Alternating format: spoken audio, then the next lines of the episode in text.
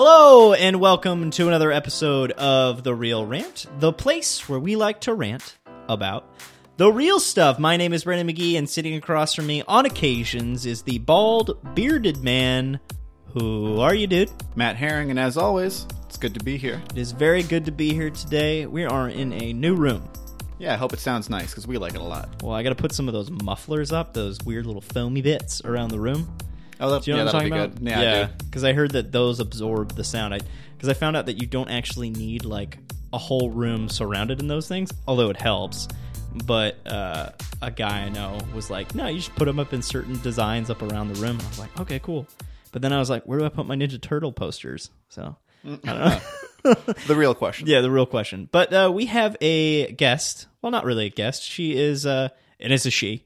Uh, she is a uh, gonna be a part of the show now.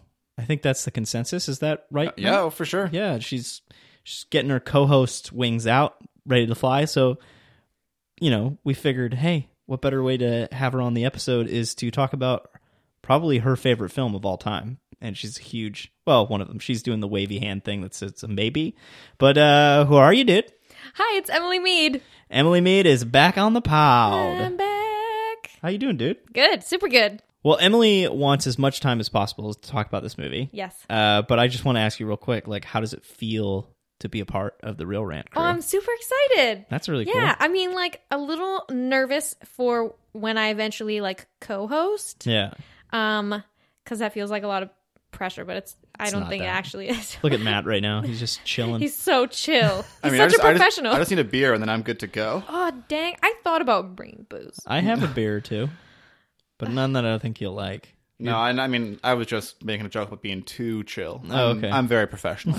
Oh, I'm not. Well, I don't have any chili, so I don't know how we're gonna do that. Anyways, let's roll right over the plugs. As always, you can find me on Twitter at Breandan underscore McGhee. That is B R E A N D A N underscore M C G H E E. Thanks, mom and dad. And Matt, where can they find you? They can find me at Matt Herring Live. That's live or live. They're both spelled the same way on Instagram and Twitter. Emily, where can they find you? Ahem. Look, it's an egg with underscores. All spaces. So that's look Well, no, underscore it's underscore and underscore egg. Yes, I just hate saying like. But you- should I say the whole thing? That is such a mouthful. No, no, no. You don't have to do that. You can use it. Honestly, you can just type in Emily Mead into the search bar and you can find you. That's what I did. Oh, okay, cool. That, in all fairness, that might be because Facebook owns Instagram and you are friends on Facebook. That's true. Mm. Maybe that's how I win at life, though. Maybe. I don't, I don't know where I was going with that. If you want to follow the show, you can follow us at the Reel Rant Pod on Twitter. And if you are a fan, filmmaker, or a creator, go ahead and get in touch with us because we'd love to hear from you. All those juicy thoughts that you're thinking about film and everything else that we talk about on the show. If you want to send the show an email, you can go ahead and send us an email at the Reel Rant Podcast at gmail.com. Send us something nice, mean, or in between. It's all juicy just the same.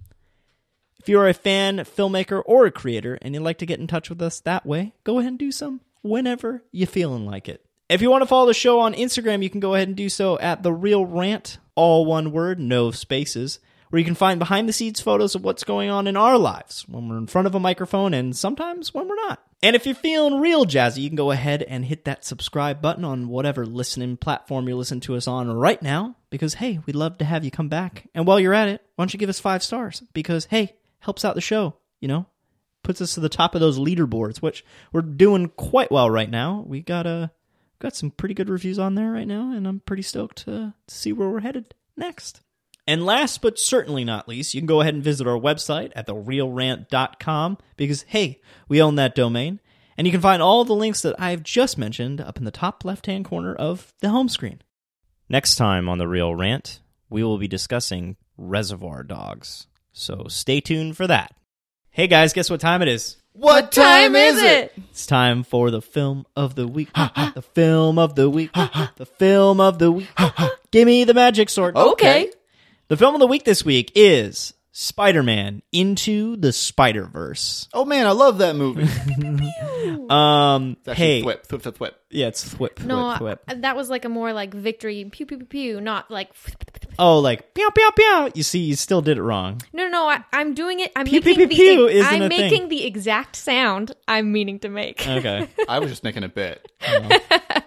well, You screwed up on both sounds, so that's just my opinion. Anyways, I have a quick question before we start this episode. Is well, discussion. Is there a possibility that in another multiverse where Spider-Man is around, that Kingpin doesn't take up a whole screen and he's just like paper thin? Yes. It's called Spider Man for the PS4. Is that real? is it that? Is he really that small? No. No, he's just a regular size He's dude. a regular sized dude. Yeah. well, I mean, I, pr- I appreciate that. yeah, yeah. What do you? Uh, he reminds me of like the Despicable Me character that Steve Carell For plays. sure, yeah. yeah, a little bit. Gru, yeah. Anyways, I, I just thought I'd say that. I thought I'd get a couple laughs. I don't think it landed very well, but I don't know. okay, That was good. Okay. It's fine. So this week we don't have a guest. However, we have a co-host in training, and she's been asking us to pick this film and discuss this film for God since the first day it came out. I think.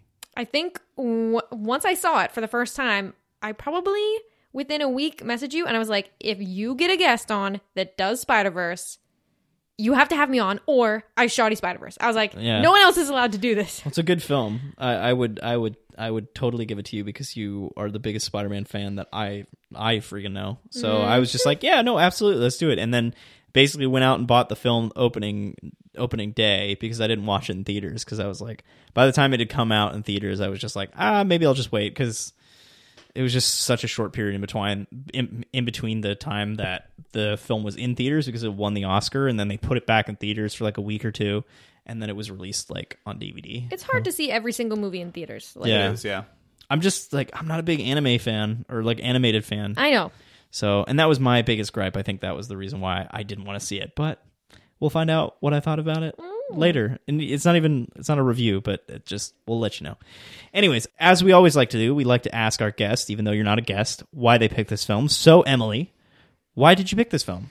On top of just how much I love it, like I love this movie, I am also, as you mentioned, a huge Spider Man fan. Like, far and away, he's my favorite superhero, always has been.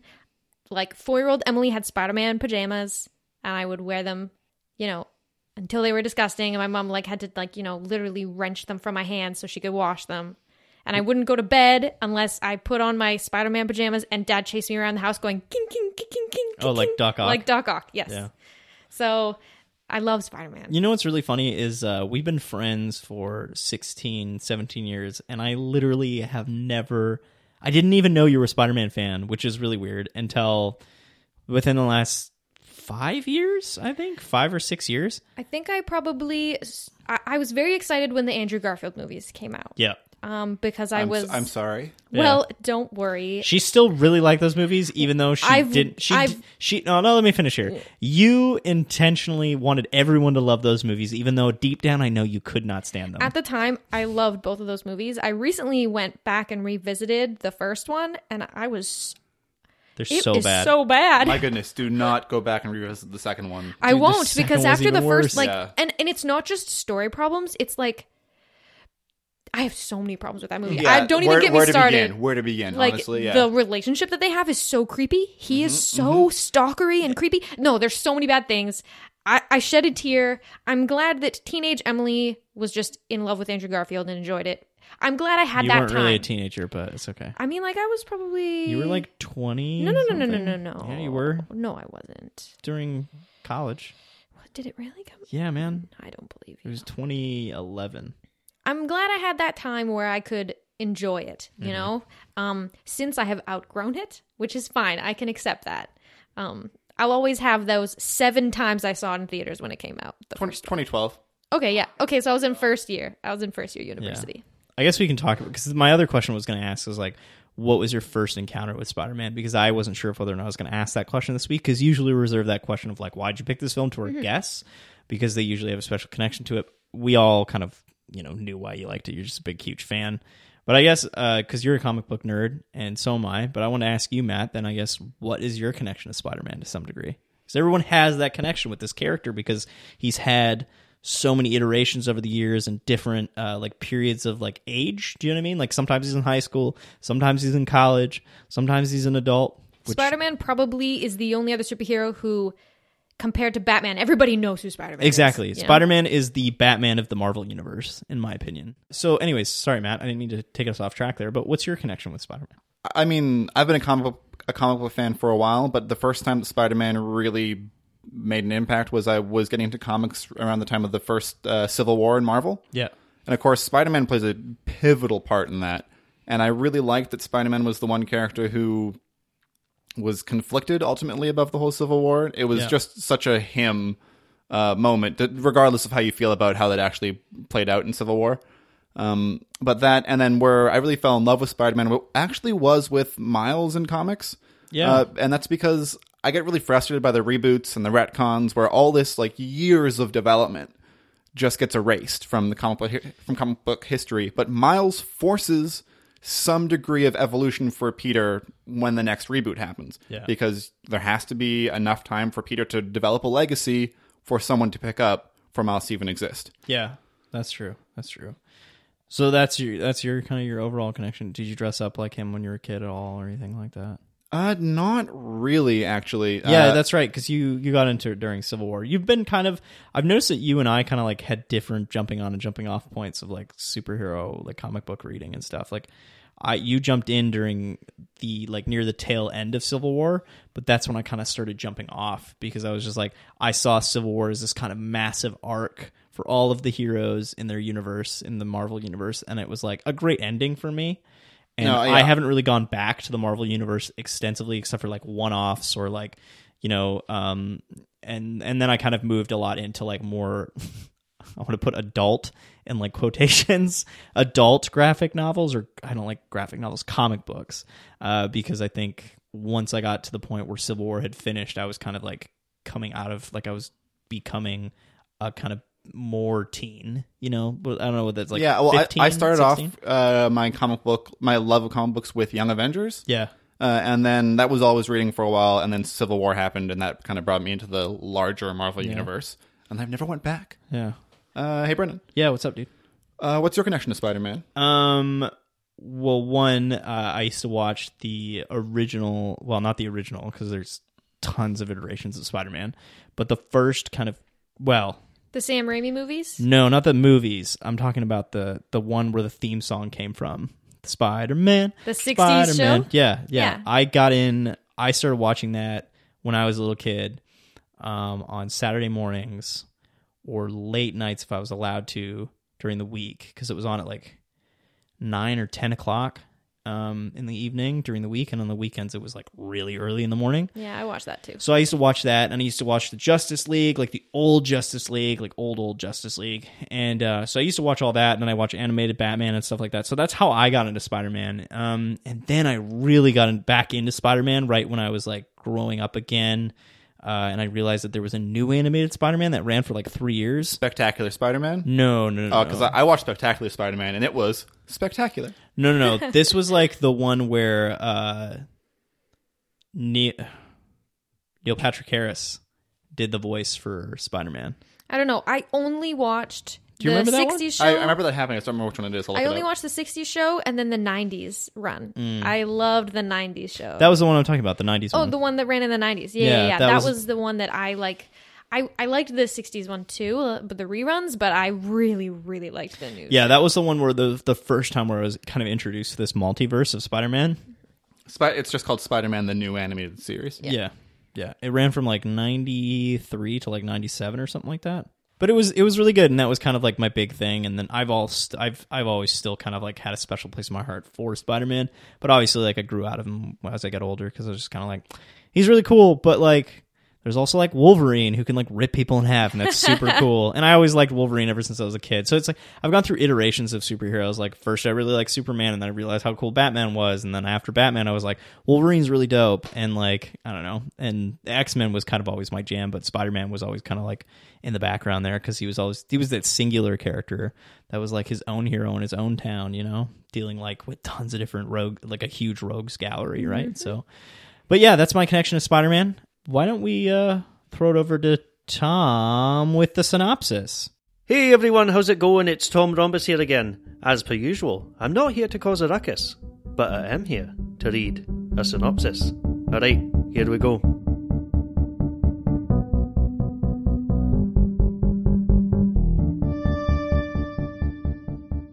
Miles Morales' normal life is thrown into chaos when he encounters the one and only Spider Man. Or so he thought. Five dimensions and their individual spider people are thrown together and must all team up to save the multiverse. Can Miles take the leap of faith and become a Spider Man in time to save the world? And his new friends? I don't know. I guess you'll find out in. Spider Man Into the Spider Verse.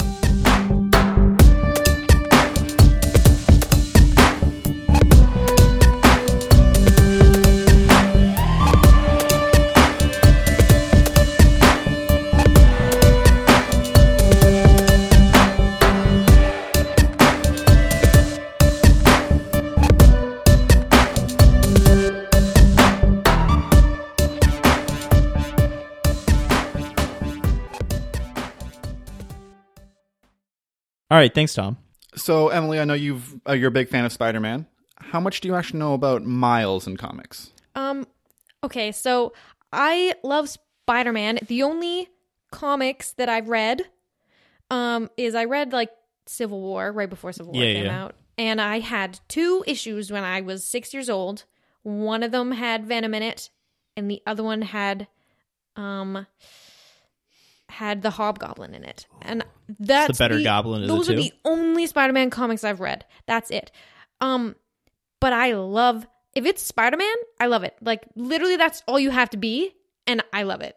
Like I am accepting of everyone like when the whole Miles Morales stuff popped up, I was super chill, especially like with the whole potential of like Donald Glover being Miles Morales, like That would have that would have been sweet. Unfortunately, it didn't go down. whatever like but you know i'm open to i was super open to miles like i went to like a con i have like a piece of art that's like the two of them together like on the top of a building like miles and peter it's cool See, I, I come, I kind of, I guess for me. So I just want to say, so you're coming from it from pure, purely like a, just an appreciation for the character, as opposed to like being a comic book fan. no i'm I, yeah I, I mean i'm a fan of spider-man and what i feel he res- like He's what his spirit- message he's is. your spirit he's animal. literally my spirit animal. Like that's what it is. I i'm not gonna say that i know anything about his like the comics or anything like that. Yeah, yeah, i just have this like Well, I think Spider-Man has that kind of origin where you don't really need to know a lot about him because there's Yeah. enough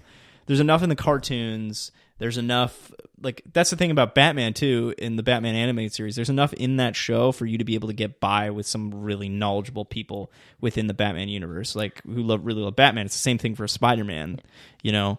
Um so that's totally valid. Like Yeah. I, I'm I not just going think to no one's going to put you down for that. no no no spider-man just stands for something that really connects with me i guess Yeah, that's yeah. what Okay, great. yeah Uh, Breandan, do you know anything about Miles? here's the thing i i always get really confused with miles being 2099 spider-man Ah, he is. He is not. But fair enough. i always get that confused so in that case no because i know a little bit about the guy who plays the 2099 spider-man Miguel, yeah. miguel i always get confused of whether or not he's the same guy as miles because uh i always found that miguel's character was really really cool um but i didn't actually know a whole lot about miles that's just that's kind of that's that's that's really all I can add because that's I great. just it was just a question more if anything because I I always thought that 2099 was the Miles character. Gotcha. Well, yeah. in that case, uh, I'm not. I'm not an expert, but uh, I can tell you that this film is actually a bit of a reimagining of Miles. Oh yeah, I mean I could definitely tell that for sure. Well, uh, but that, that's because Homecoming is essentially Miles Morales. They Yeah. just took Peter Parker and they wrote him like they would have Miles Morales. Okay. Uh, uh, particularly, uh, a big part of Miles's whole universe, I guess, is he has a best friend named uh, I, I shouldn't know how to say it, but it, uh, Gank or Gonke. I don't know how it's a G A N K E. Okay. I don't know how you would say that. That's how you spell it. Yeah. Um, and that is Ned in Homecoming. Okay. But because that archetype exists and that whole arc occurred in Homecoming, basically the people who were writing for Into the Spider Verse must have gone, "Oh shit, what do we do? yeah," because we, can't just make that Oh, that's movie really again. that's really a lot cool. of the storyboards actually in the special features you can see a lot of the s- storyboards for this movie and they originally had the best friend playing a way bigger role And Oh, I no think- way. Oh, yeah cool. absolutely no he was, was in it that a the lot was that the guy in the in His the- roommate. His roommate. yeah yeah um they also must have changed the design a bit because there is a little bit of him that you can only see from the comic book, but doesn't look much like him from the comic book. yeah no um i think originally they were gonna go that route and then you know depending on how how long ago they were writing it i think they had to change it after yeah exactly it's literally homecoming is the exact same plot. Yeah. Like we would have had identical movies if they had stuck with it. No, Yeah. pretty much. Yeah. Uh, Okay. So the other thing is about Miles' whole character is obviously, uh, I guess this may might not be obvious. He's from the Ultimate universe, not from the Okay, Six yeah, yeah. Universe. So that's like that's like 2000, early 2000s, right? Because Ultimate kind of came around late to like early 2000s. yeah, they were trying to like rebrand the whole Marvel universe. kind of like right after the 90s comics. Yeah, uh, but in that, Spider-Man died, and Miles took up the mantle without having like the quote unquote blessing of Spider-Man that he gets in this. Yeah. So he has to go through this whole process by himself, uh, which makes for like an interesting journey for him, especially when he eventually does meet Peter, uh, who originally is a little bit taken aback and almost offended that somebody has taken on the mask. Well, that's a good backdrop to have for this because I think I think that was the biggest thing that I was confused about is how Miles kind of fits in to the whole. You know, we have this big cinematic universe right now with Marvel, and how does he fit in with everything? And obviously, it's a cartoon; you can't really translate it because it's not part of the same universe as the uh, as uh, what we have with the Avengers and stuff like that. However, at the same time, it technically is like that's the interesting thing about this film is that it it makes mention to the other Spider-Man films. Um, and a the- little bit, yeah. I would say it's it, it it has like it takes like remember in uh, Spider-Man Two, the Sam Raimi film. Um, you remember when Doc Ock throws the taxi cab through the cafe? Yeah, of and course. he said- Yeah, totally. They have that exact same shot in this film, and then when he in in the same Spider-Man Two, he ha- holds the train, Yeah. uh, stops it from going up against the wall. Absolutely. the shots are technically different. Uh, so for like for example, uh, uh, like the the hair is different. He catches it in the film where he just punches it in Spider Verse. Yeah. Uh, so like they are similar but different. But I agree, they make crazy references. I And think I also the i- reference the worst one of the series, I which think- But in the the best way third. possible. Yeah, in the best way possible. I think the idea is the original like Spider-Man we get in Spider-Verse is imagine if the Spider-Man that we got in the movies that we've already got was literally the best Spider-Man he could possibly have been. Like you don't see him mess up. Y- He he's perfect. Like the other Spider-Man, Peter B. Parker literally says, he's perfect. Yeah, yeah. also, know- uh, I've been calling the one that dies Peter A. Parker, Oh. and Oh, the other one Peter B. Parker.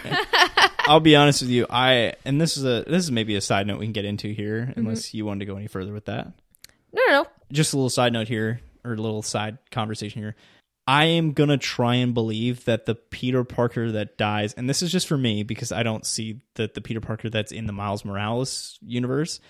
I don't see that Peter Parker as the real Peter Parker for me. I and I and I don't really necessarily see Peter B. Parker being the real Spider-Man as well too, but I see him more being the Spider-Man than say the Spider-Man with the blonde hair that dies from Kingpin. Because here's the thing, um, all of my knowledge about Spider-Man, the reason why I like him so much is the fact that he he uh can never be killed. Pretty much, like he's pretty much invincible. Um, and the fact that Kingpin just ro- rolls up and like smashes his rib cage, I'm just like, well, here's the thing. The one thing I remember learning from Spider-Man is that he can lift like thousands of pounds and like and tons or whatever the hell, and he's just super strong.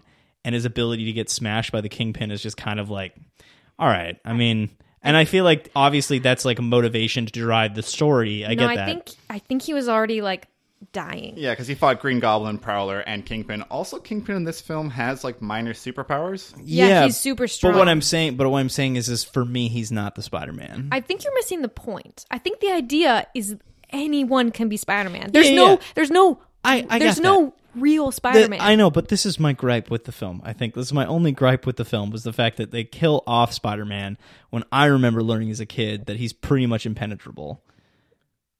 That was just my thought. I think. I think I don't know. You can agree with me or not, but that was just like I see this. Like I worked in the idea that like I, I I've been feeling like after watching it a second time that this multiverse that we're getting is not really the same you know universe like the one with miles is the real one like i wonder if we haven't actually gotten that spider-man yet because i don't ever remember remember peter parker being blonde either Again, the idea is that he, Peter Parker, the one that dies, is just a version of Spider-Man. Yeah, that's what I'm there's, saying. There's no there's no one definitive Spider-Man. i mean there is for me but that's just me I guess yeah, I think the point of the movie is to try to push you towards seeing it as, you know, anyone can be Yeah, Spider-Man. yeah. I guess. Yeah. I mean, I guess that's the message of the film. But at the same time, I mean, there's only one Spider-Man. That's just me. But there isn't only one Spider-Man. I know, but There's Breandan just- five in this movie. Breandan just wants 616 Spider Man, which is the one from the comic books, yeah. right.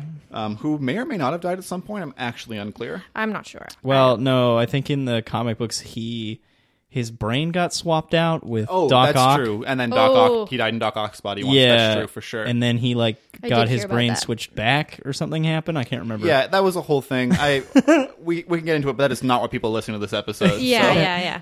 Um. Anyways, uh, that was just a side note that I had. Yeah. Um. But aside from that, I I want to just comment because again, I'm not the biggest Spider-Man comic book fan in this room. Um. I want to comment on how cool the movie looks and how much it reminds me of reading comic books as a kid and growing up.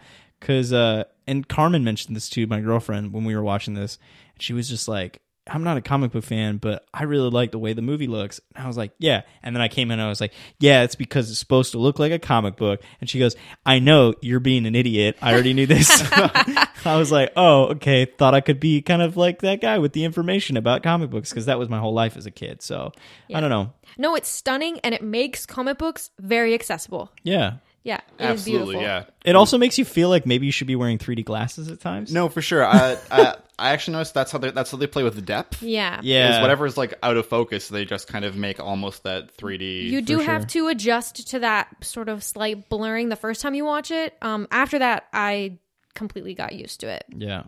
Um, but it is no, it's incredible what they've done with the style and how just gorgeous it looks. Yeah.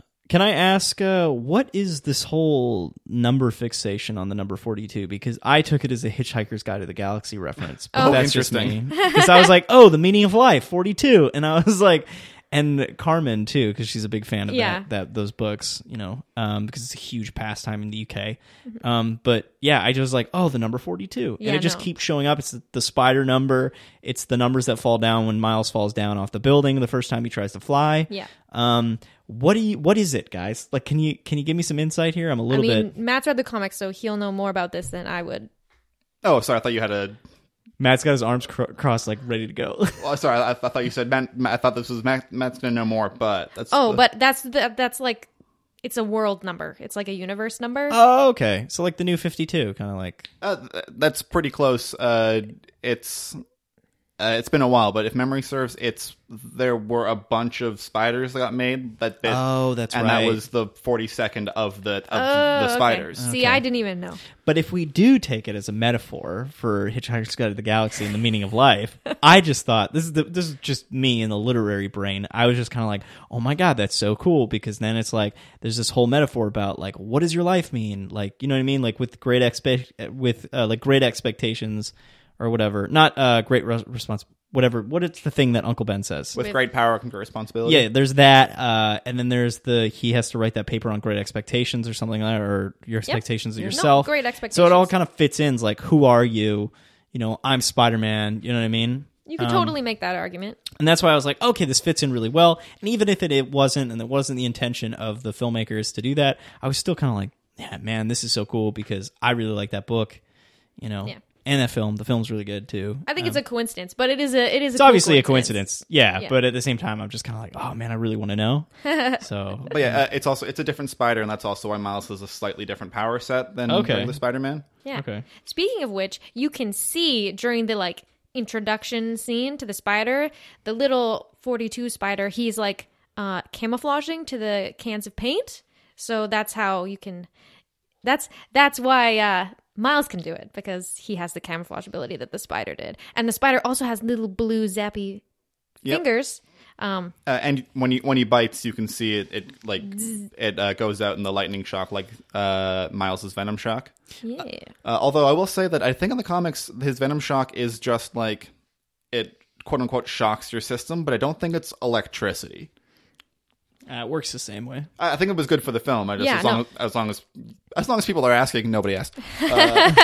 Hey Matt, I'm Yeah? just joking. Uh, this is just me being a little kid, and I didn't really understand how it worked. But I also still knew about the whole. mm, I kind of knew about the multiverse thing after watching the Spider-Man animated series back in the '90s, and that there was multiple different Spider-Mans.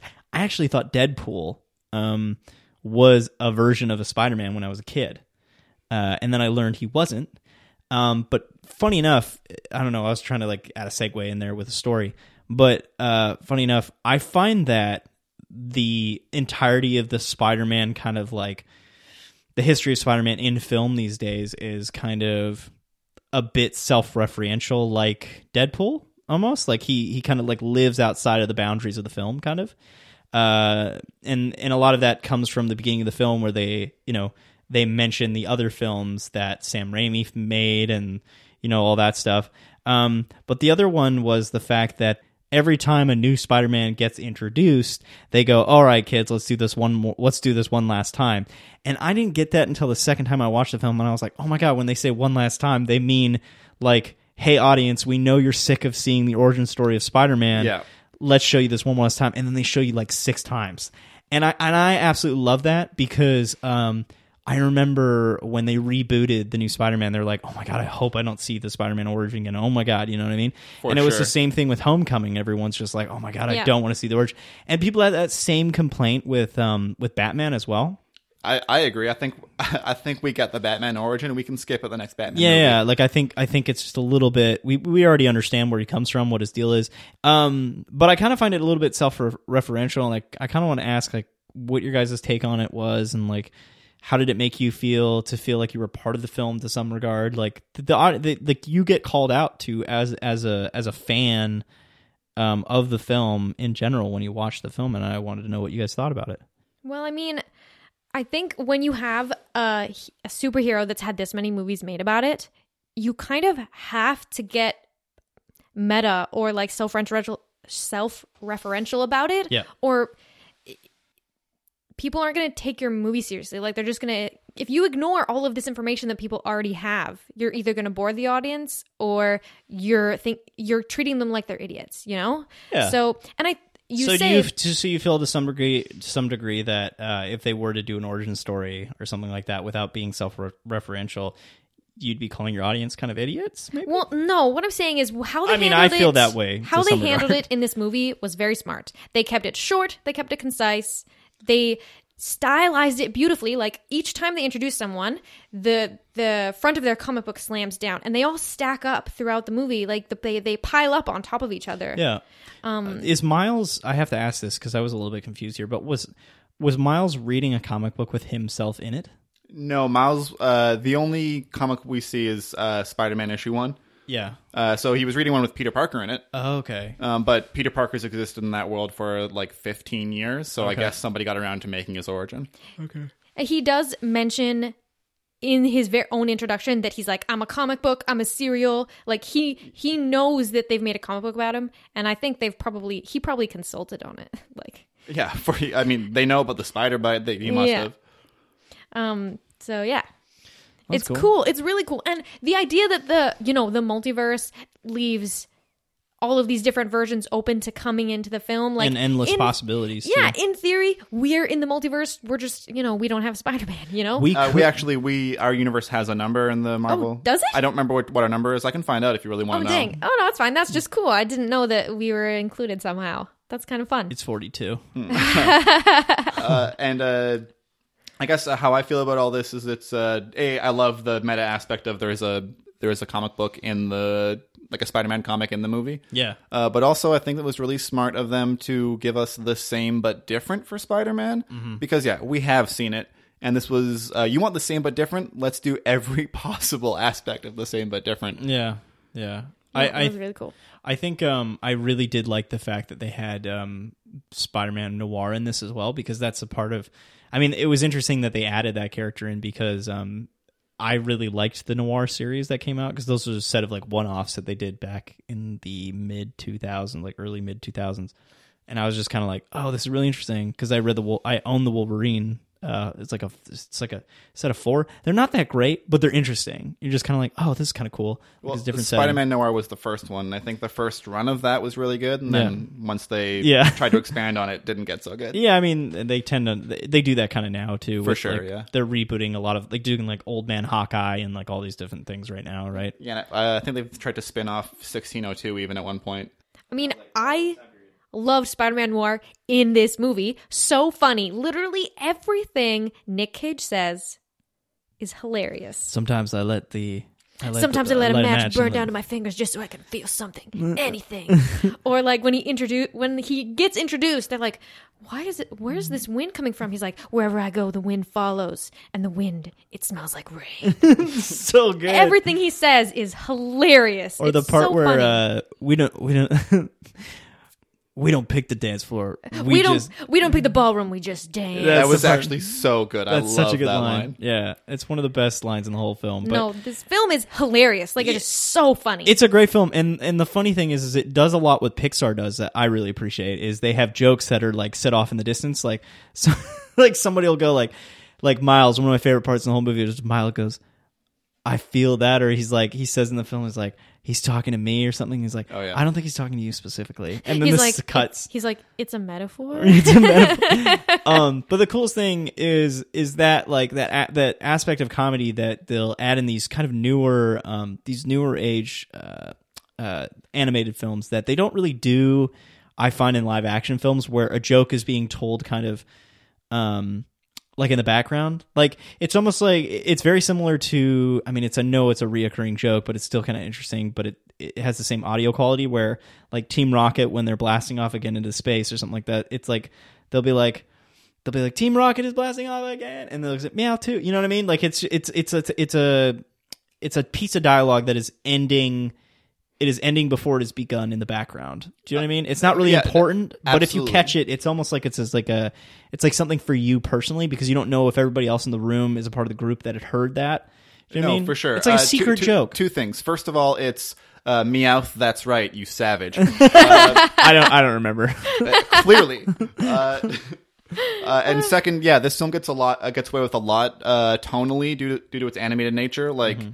uh, in a live action uh, movie, that whole scene where he's suddenly walking outside the building, Yeah. wouldn't work. The setup would have been sloppy. Him just walking around outside in a live action thing.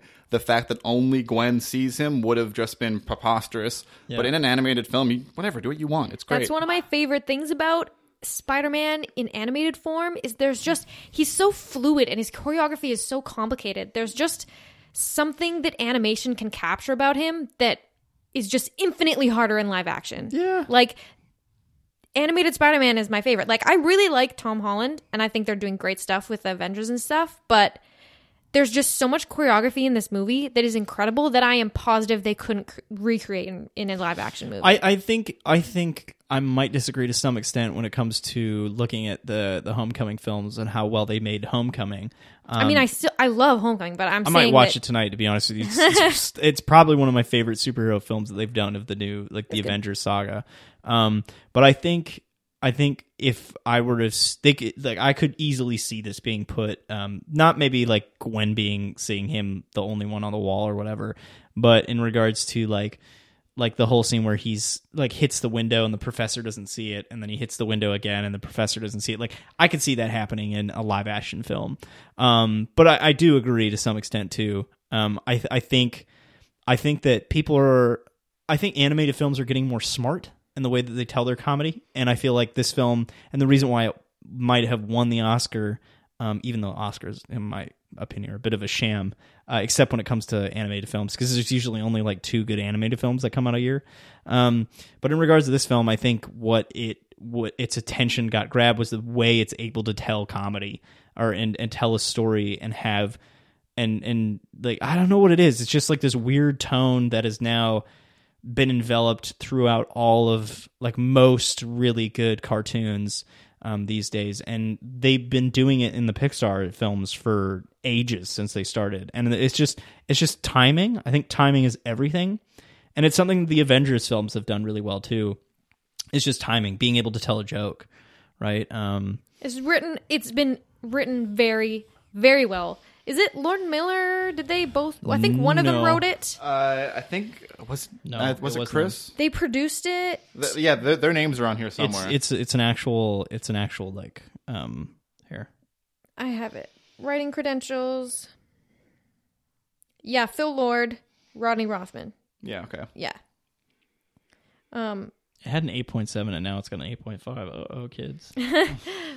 um, but funny enough, talking about the guys who made this show, um, Death, Love, and Robots, which is on um, Netflix right now. Which amazing show. Everybody should watch Can it. It- recommend. it's on. There's a a cup. I've only seen the first six, but I'm like, I remember just watching one. I was like, what? what where's my life? Where? What is going on? Like, I was like, this is the coolest shit ever. Yeah, it's really um, cool. But I remember watching because I hadn't seen Into the Spider Verse yet. Um, but I I bought the the film and I had to wait a week because Carmen really wanted to watch it, and so did Corey.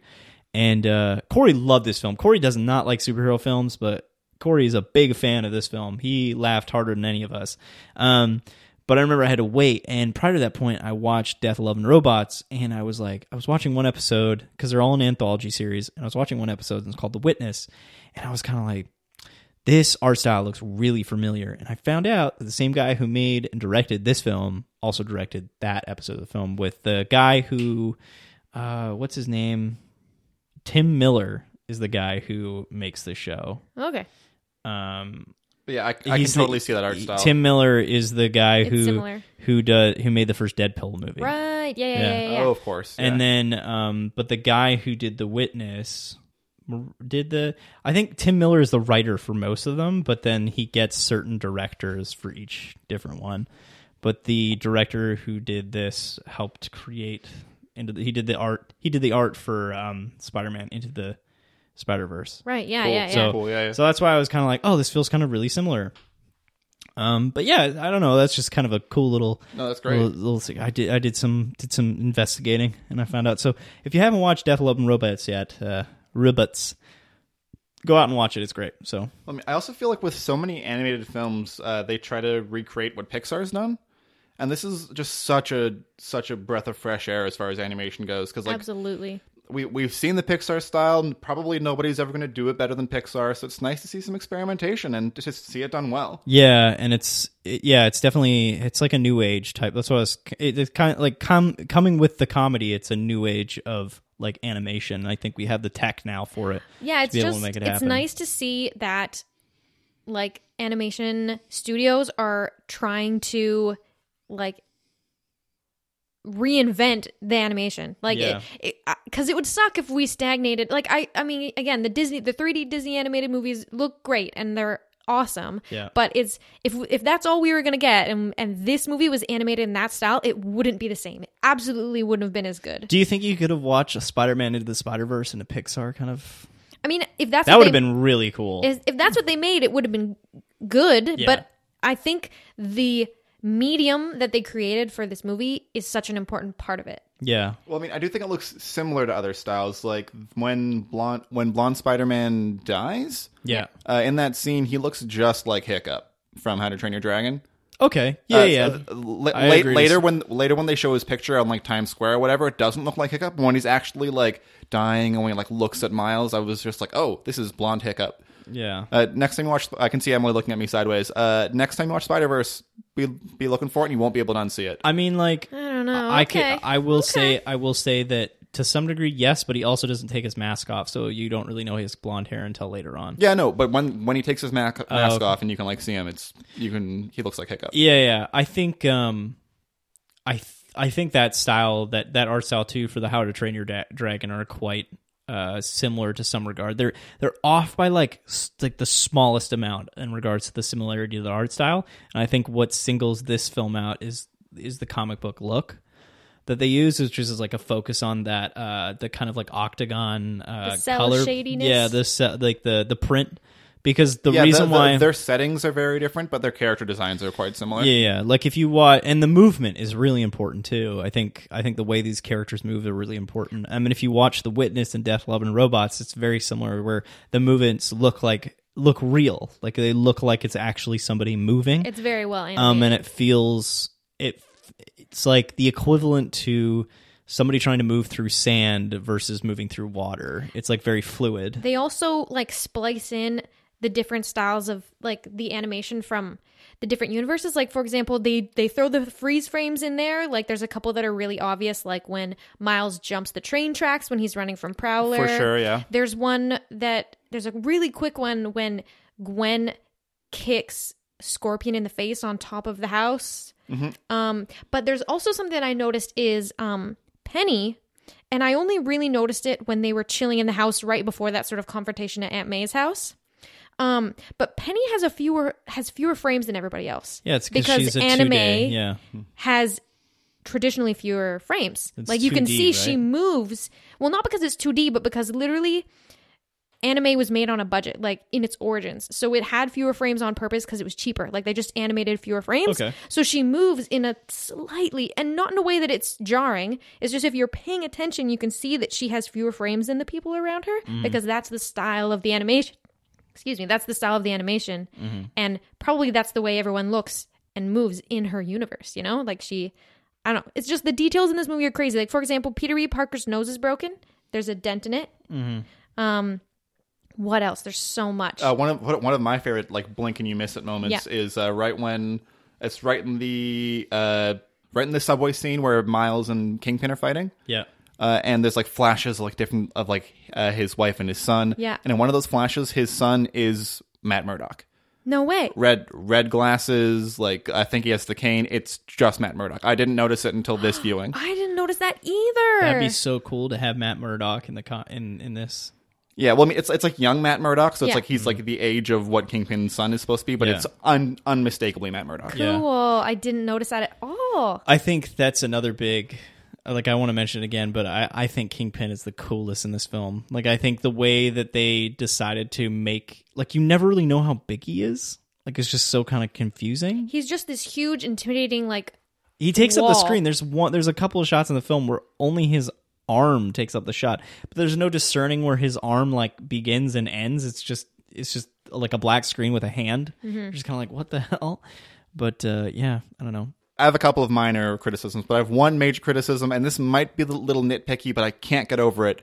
Okay. And that's at multiple times. The first time it happens, I'll just tell you what it is. Uh, all of the spider people keep just saying Miles in front of supervillains.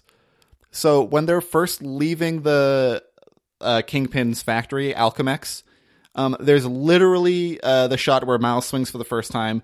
Peter swings, punches uh, a- a Doc, Doc Ock in the face, and then he's inches from her face when he's like, "Nice job, Miles." And I was like, "Hey, my man, this is a Yeah. secret identity thing." And then when they're all fighting Kingpin at the very end, uh, all of the Spider Men from different parts of the room all yell, "Miles!" I'm like, "Yeah, this guy's secret identity is shot." Yeah. I've never noticed that. I mean, that does lead into the fact that I mean, I don't know, maybe this will lead into the next film, but they had Aaron, his uncle Aaron, die in this film, but doesn't. Well, I'm, i the only reason why I'm saying this is because maybe them finding out who he is might play a part in the next film, um, and it usually does. The identity, yeah, ide- the identity thing always becomes a huge part of Spider-Man and his origin stories. Um, but his father dies in the comics. Am I not mistaken? That's right. Uh, Yeah. Jeff, Jeff dies in the comics. Yeah. Uh, Prowler, I think, also dies, although Prowler has come back to life since. Yeah, I, I didn't. I actually didn't like that. His uncle Aaron was Prowler. I didn't really. That was my Uh, that, biggest that, gripe. that's from comic. That's from Yeah, comic that's- accurate. oh, really? Yeah. Yeah. Okay. And, I, uh, in fact, that character is Donald Glover in the MCU. yeah, oh, really? Yeah. Okay. that's how they. That's how they hinted that maybe there'll be a Miles in the MCU Mm. because Donald Glover is the Prowler. And he he, And he his makes reference. nephew. He makes reference to his nephew exactly. Yeah. okay. He's like, I got a kid nephew. I don't want those weapons in this neighborhood. Remember that? Yeah. Oh, that's right. In And in, Homecoming. in a deleted scene in Homecoming, uh, when he's stuck to the thing, Mm-hmm. he gets a call from presumably uh, Miles's mom. He's just No like, way. he's just like, yeah, I'm gonna be late. and then she's just like, he's like, no, no, you don't understand. I didn't know that. That's really funny. I really, I, I, I I think that was the thing that I didn't, because I'm not, didn't know about Prowler's origin, but Mm-hmm. I think, uh, I think I didn't like the fact that that's what it was, even though I didn't know that, like, I didn't see his motivation. He's just like, I was just trying to get you to look up to me. It's like, why would you look up to an evil villain? Well, no, here's the thing: is like Like, what's the motivations of Prowler then? I guess what I'm he's going just for. he's a supervillain. He he. It's well, he's just, not a very good supervillain because he got shot and died. the I think you'd make a bulletproof vest if I were you. It's the choice that he made. You know, earlier in the movie, Jeff, the dad, is talking about how he thinks that Aaron went kind of sideways, and I don't think that Jeff knows that he's an actual like super criminal. yeah.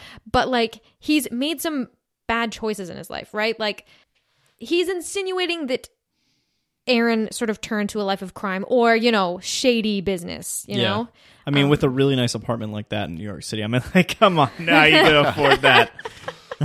but Usually like, get a toilet and a shower, and you sleep in the shower with the bed, and and your your your sink is your is your you know cooking utensil. I don't know what you're talking. about. I thought it was a good, Super expensive New York. That's what I was getting at. I thought it was a good, powerful moment, though. Yeah. Um, even though I did see it coming because I knew that the Prowler was Miles's uncle, but it was a good moment when he's the Prowler has Miles hanging off the roof of a building and is gonna kill him, and then he reveals himself and they have this moment and he he dies for his nephew like he chooses not to proceed further and he knows that kingpin is going to shoot him like miles know doesn't know, knows that. that. oh i'm certain i'm certain I just thought that was kind of. I, I I think that was that was my biggest gripe in the film was how Prowler died because I was just kind of like, mm, all right, come on, like like if you can beat the shit out of Spider Man, I would assume that you're wearing some sort of protective armor to not get shot. Like i mean Well- spider-man doesn't use guns Well, my, my assumption is that I mean this is a couple of cognitive leaps, but Kingpin likely funded whatever armor he's wearing. Oh, probably. And so then likely Kingpin has the gun that can kill the guy that he made. Okay, so we're gonna stretch that far. Then. Uh, I, I mean, I agree. It's a bit of a stretch. Uh, uh, my, Well, I mean, my- it's a my big kids- thing as it's far a as- kids' film, though, No, too. for sure. Like- uh, my big thing as far as costumes go is I, as much as I like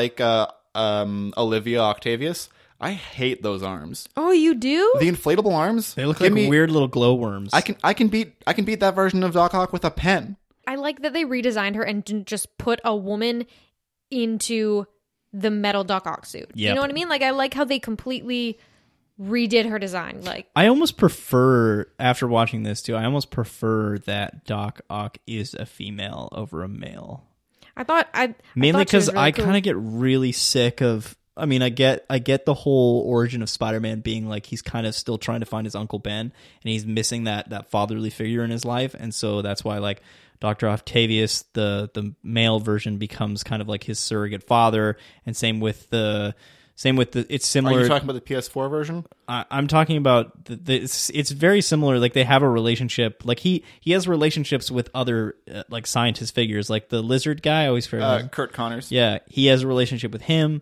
He has a relationship with uh, Doctor Octavius in the in the in the game, but I'm pretty sure they probably had a very similar relationship in the comic books as well. Uh, the game kind of plays it up much more than it is in the comics, but I love that interpretation of Spider-Man. Yeah, me too. Yeah. Or of Doc Ock, Uh, but I I think I think it's really really cool that we have a female like supervillain because I don't know one we don't get that very much in the rogues gallery of uh of um, Spider-Man and also two all the ones that we get are overly sexualized like when you look at like uh Black Cat, you know what I mean? And you're just kind of like, well, that's exactly that's just what Catwoman is. And it's the same thing for. I mean, you could say the exact same thing about the Rogues Gallery for um, Batman as well. That's why they're very similar, in my opinion. yeah, well, I mean, um, like I said, I really like Olivia Octavius. I just do not like those arm design. oh no, no, oh no, no, no, for sure. I, I totally get what you're saying. I, I think I just wanted to make mention over the fact that I think I really appreciated the fact that they went for something different. I think that's something that's a real strength of this movie and the multiverse idea is it's just so inclusive. Yeah. Like You can do literally again, anything. Again, anyone can wear the mask. Anyone can be Even a a villain. pig. You can have a main character that is like African American and Puerto Rican. It's just such an inclusive movie and it doesn't feel forced. It doesn't feel like it's pandering. It feels so natural and the movie does such a good job of making it feel good. Like a like I, I don't Here's here's a question for you then. What's 'Cause I get what you're saying. Um, do you think that they could do that in a live action film? It would have the same impact. I mean like you mean like the exclusive part? Yeah.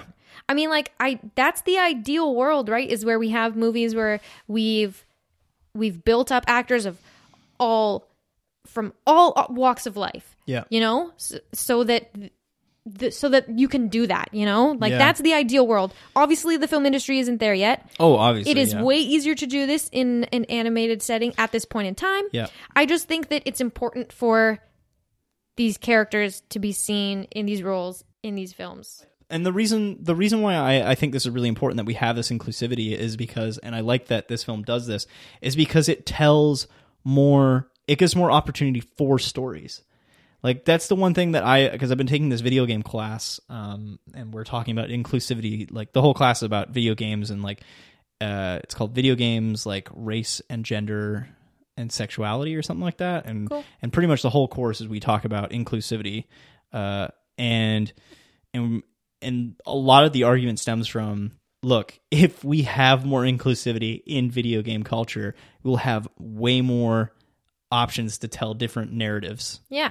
And and that's a thing that I think a lot of like mainstream cinema deals with these these problems is they they have a hard time being able to realize that they could market different they can spend like a bill uh, like a million dollars on a film and be like well you know we're not going to make all of our money back. And I I get that but like I don't know. I just I just want to see different stuff. Like we get I mean we're getting it more in video games now we're getting it a lot in animated films and animated films have always been there though like being able to tell these inclusive stories um, and we get different varieties of stories and you know what I mean so I don't know Uh, I would be shocked if Phase Four of Marvel isn't incredibly inclusive. Oh, Yeah. for sure. Like I think uh, the next Iron Man is probably going to be a female.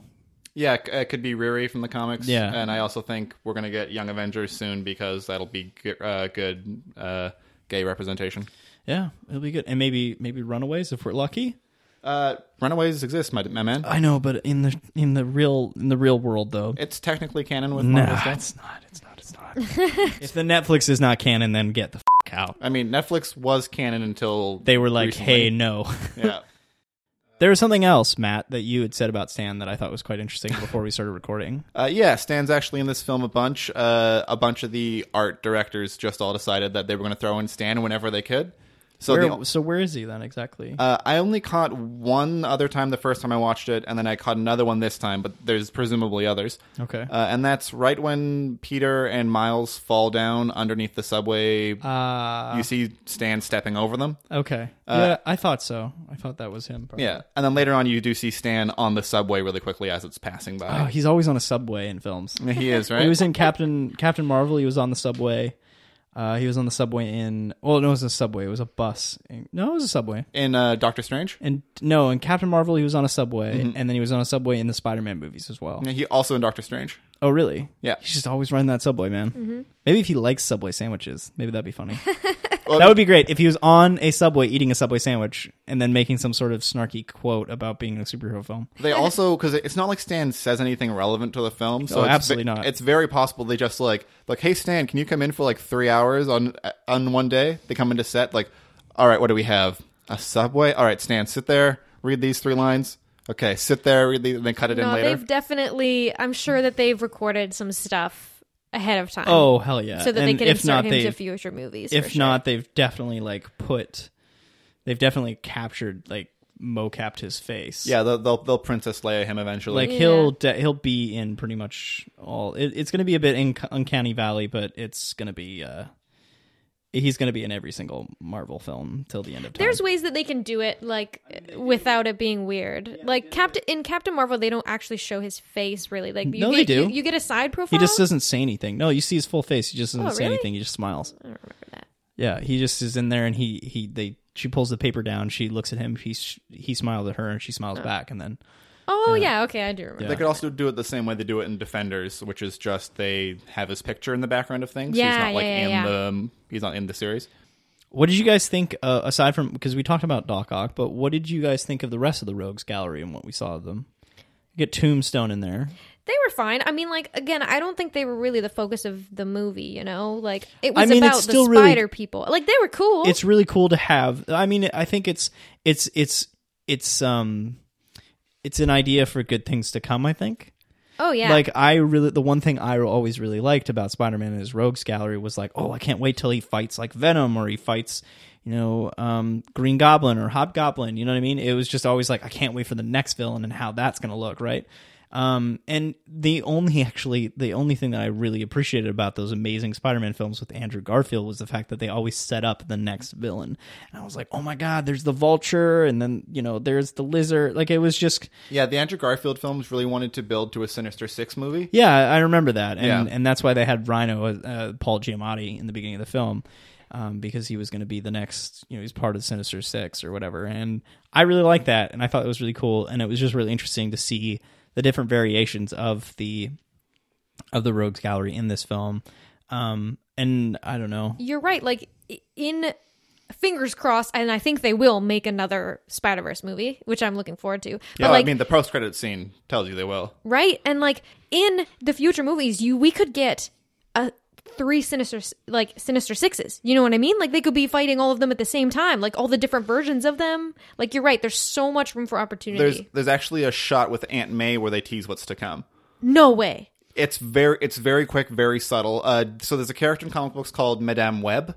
Okay, yes. Uh, and basically, she is the person at the in the middle of the At the web, center of the connecting web, all the spider people. And there's just a shot with Aunt May where she's uh, sitting there drinking her tea, and she's just like, uh, "Took you long enough." When Miles shows when up. Miles comes back to sort of take up the suit or whatever, right? Yeah, so Madame Web is a thing that she's in, usually an older woman, uh, older, not like old old woman, but Yeah. older woman. Uh, she usually sits in her big chair and she has like a big web behind her, and the way that like the screens are displayed behind her looks like a big web. Oh. So I think that was just like a subtle. It's at least a nod to Madame Web, but I think it's like a hint that she's going to be in future mo- movies. Cool, cool, cool, cool. Yeah. cool, I think if they did make future movies, I think what they I would really like is them to go back to Peter Parker.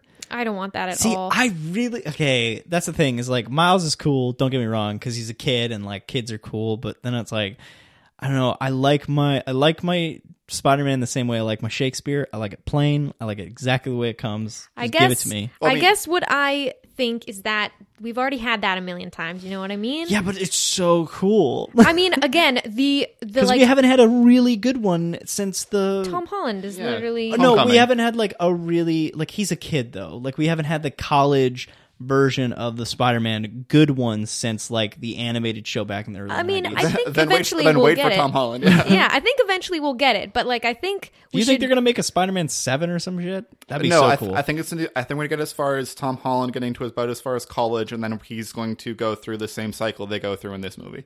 I mean, Oh, like, really? That Tom- I, but absolutely. Do you think Yeah. you could see him being like a leader for the Avengers at some point? No, I think Tom Holland's going to go the way of blonde Spider-Man in this movie, not Peter B. Parker, Oh, so he's gonna die. and make way for MCU's Miles. Miles. Oh, Yeah. Eventually, I think. I actually think that Tom Holland's probably going to run the show in Phase Four. Oh yeah, he he he'll um he'll take. I don't want to say a leadership role, but like he's super popular and he's like How great is to have your life set? I want to be him. I want to be Tom Holland. If I, could be anything in the world, it'd be he's Tom so Holland. young he can commit to like five movies being Spider-Man. Like 20 why years, he's why 20 years he? old and he's Yeah, he's yeah. Spider Man. That's the coolest thing I you could ever be. Something that I could say to you is, um, if you're if you're hoping for more like super capable white bread It's not Spider-Man. white bread. It's just more like plain regular or OG Spider-Man. If you want more of that, just watch the first 20 minutes of the movie again. Like the Spider-Man that dies Yeah, is was- so freaking cool. Like um I'm kind of like, you know, don't kink shame me. Um he like he like rolls his shoulders. He like he's he has such an ease about him. There's this part right at the beginning when he's at the collider and he's fighting the Punisher and he gets punched back into it so he's like lying underneath the cylinders Sorry, that are fighting the rotating. Prowler. Sorry, what did I say? Punisher. Punisher, I said yeah. the Punisher. Sorry, when I mean he's that is fighting, really cool when Spider Man fights Punisher. um when he's fighting the Prowler, sorry, um he gets like shot back and he's sort of like underneath the cylinders and he sort of is like, oh my god, I'm so tired, and then he sits up and he just stops it from moving with one hand. So fucking cool. Yeah, I, I hate to say it. My panties dropped. That was Yeah. very good. So like he's so cool, and right after that is when he sort of rolls his shou- shoulders. yeah, but that's the point. Is that's why I think that it's kind of dumb that this Spider Man died. I think it's perfect. It's like we Well, have y- we've had so much of that Spider-Man. It's time for other Spider-Mans to take up take up Especially, the- especially because that, that scene is like he, he goes he's like oh I'm so tired Yeah. and he's and he hasn't even defeated any of the three villains he's currently I fighting. get. I guess you're right. I think we do need to make more room for, uh, you know, Spider Ham because that's exactly what I want in my life. I just want a movie about Spider Ham. I think one of my only like tiny complaints because again I love almost everything about this movie is uh, upon revisiting it a couple times I wish we got more of the three minor spiders. Like we don't actually get that much from Spider-Man Noir or Penny or Well, you don't really need very much from Spider Man. I know, I d- I guess I'm just looking- because Spider Man forward Noir is more. very simplistic. I'm sure we'll get more. Yeah. There's money to be made, so we'll get more. Yeah. Yeah. I want more than one of those Spider Man. I want one Spider Man movie a year. Uh, I I want to see more of Penny and I want to see more of Spider-Man Noir. And as much as I love John Mulaney, Spider Ham's a great supporting character. I don't Oh, want to no. see him in a lead role. I was just making a joke. Oh, honestly. absolutely not. No, I I'm mean, ta- I'm ta- just, I was contradicting what Emily said, where she's like, "We need to make room for new Spider-Man, different Spider-Man." It's Yeah. like, no, no, no. I want, I want, I want my you know, Spider Man, just plain Jane. Just give it to me. just give me a Spider Man in college who doesn't look like he's 80 billion years old while he's in college or high school. Just give me that. Like, that's what I want. But I guess we do already have that with Homecoming Spider Man, too. So. Um, I mean, not that I would want Spider Ham or or even the other two in a leading role. I just wish that we had had a little bit more time with them Yeah. in the movie. Like, I just, I, I guess that's a testament to the film. Is like leave your audience wanting more, right? And that's what I wanted. So I was good. And I think that brings us to the end of our discussion of the film Spider Man Into the Spider Verse. Matt, how do you think we did? I think we killed it as always. Yeah, we squashed that spider. I mean, not the cool one, but the ones that are kind of like creepy crawlies and they're frustrating to deal with. Do you know what I'm talking about, Emily? You know the the bug. It's not really a bug, it's an arachnid. there you go. Eight Arachnids are, arachnids are bugs. They're not. They're not insects. Agree to disagree. Because when you think of a bug, you think of an insect. Anyways, I'm right, you're wrong. Uh, I'm just joking. I'm probably totally wrong. Emily, how do you think we did? I think we did awesome, Awesome. or amazing. Amazing. Uh, Spider Man. There you go. Yes, he got you're doing. I saw what you're doing there. Yeah, I, I, I, uh, I think we did pretty good. Um, it's obviously like we covered this film in the same way the film covers Spider-Man as well. Um, we talk about everything to do with Spider-Man aside from uh, just the film, which is important, I think, when we, when uh, for us as individual film talker, discusser people, because we don't talk about film or we don't review film, we discuss it. So, with that, let's roll over to our arbitrary review of the film because we are, as I said, film discussers, not reviewers. So, Matt, what is your arbitrary review for this film? Uh, I give this film one big leap of faith. Oh, that's a good one. That is good. Um, Emily, yeah. what is your arbitrary review? My for this film? arbitrary review for this film is one million Spider-Man shoulder rolls. Oh Mm. boy. Okay. And what about you, Breandan? What's your arbitrary review of Spider-Man Into the Spider-Verse? Uh, mine would be whatever Spider Ham says when he introduces himself and how he talks about his pants at that one point. Do you remember that? I think that was probably the best part of the whole movie. He's like, I dance and I laugh and I drop my pants or something like that. I don't know. I just I, thought it was I think I, I, I laugh and I dance and there's ants in my pants or something. yeah, something like that. Yeah, okay. I thought it was great. So that's my arbitrary review for this film because that's how much I enjoyed this film. It was quite, you know, it was an, it was a, it was a good laugh, but that's arbitrary, anyways. And that brings us to the end of another episode of the Reel Rant.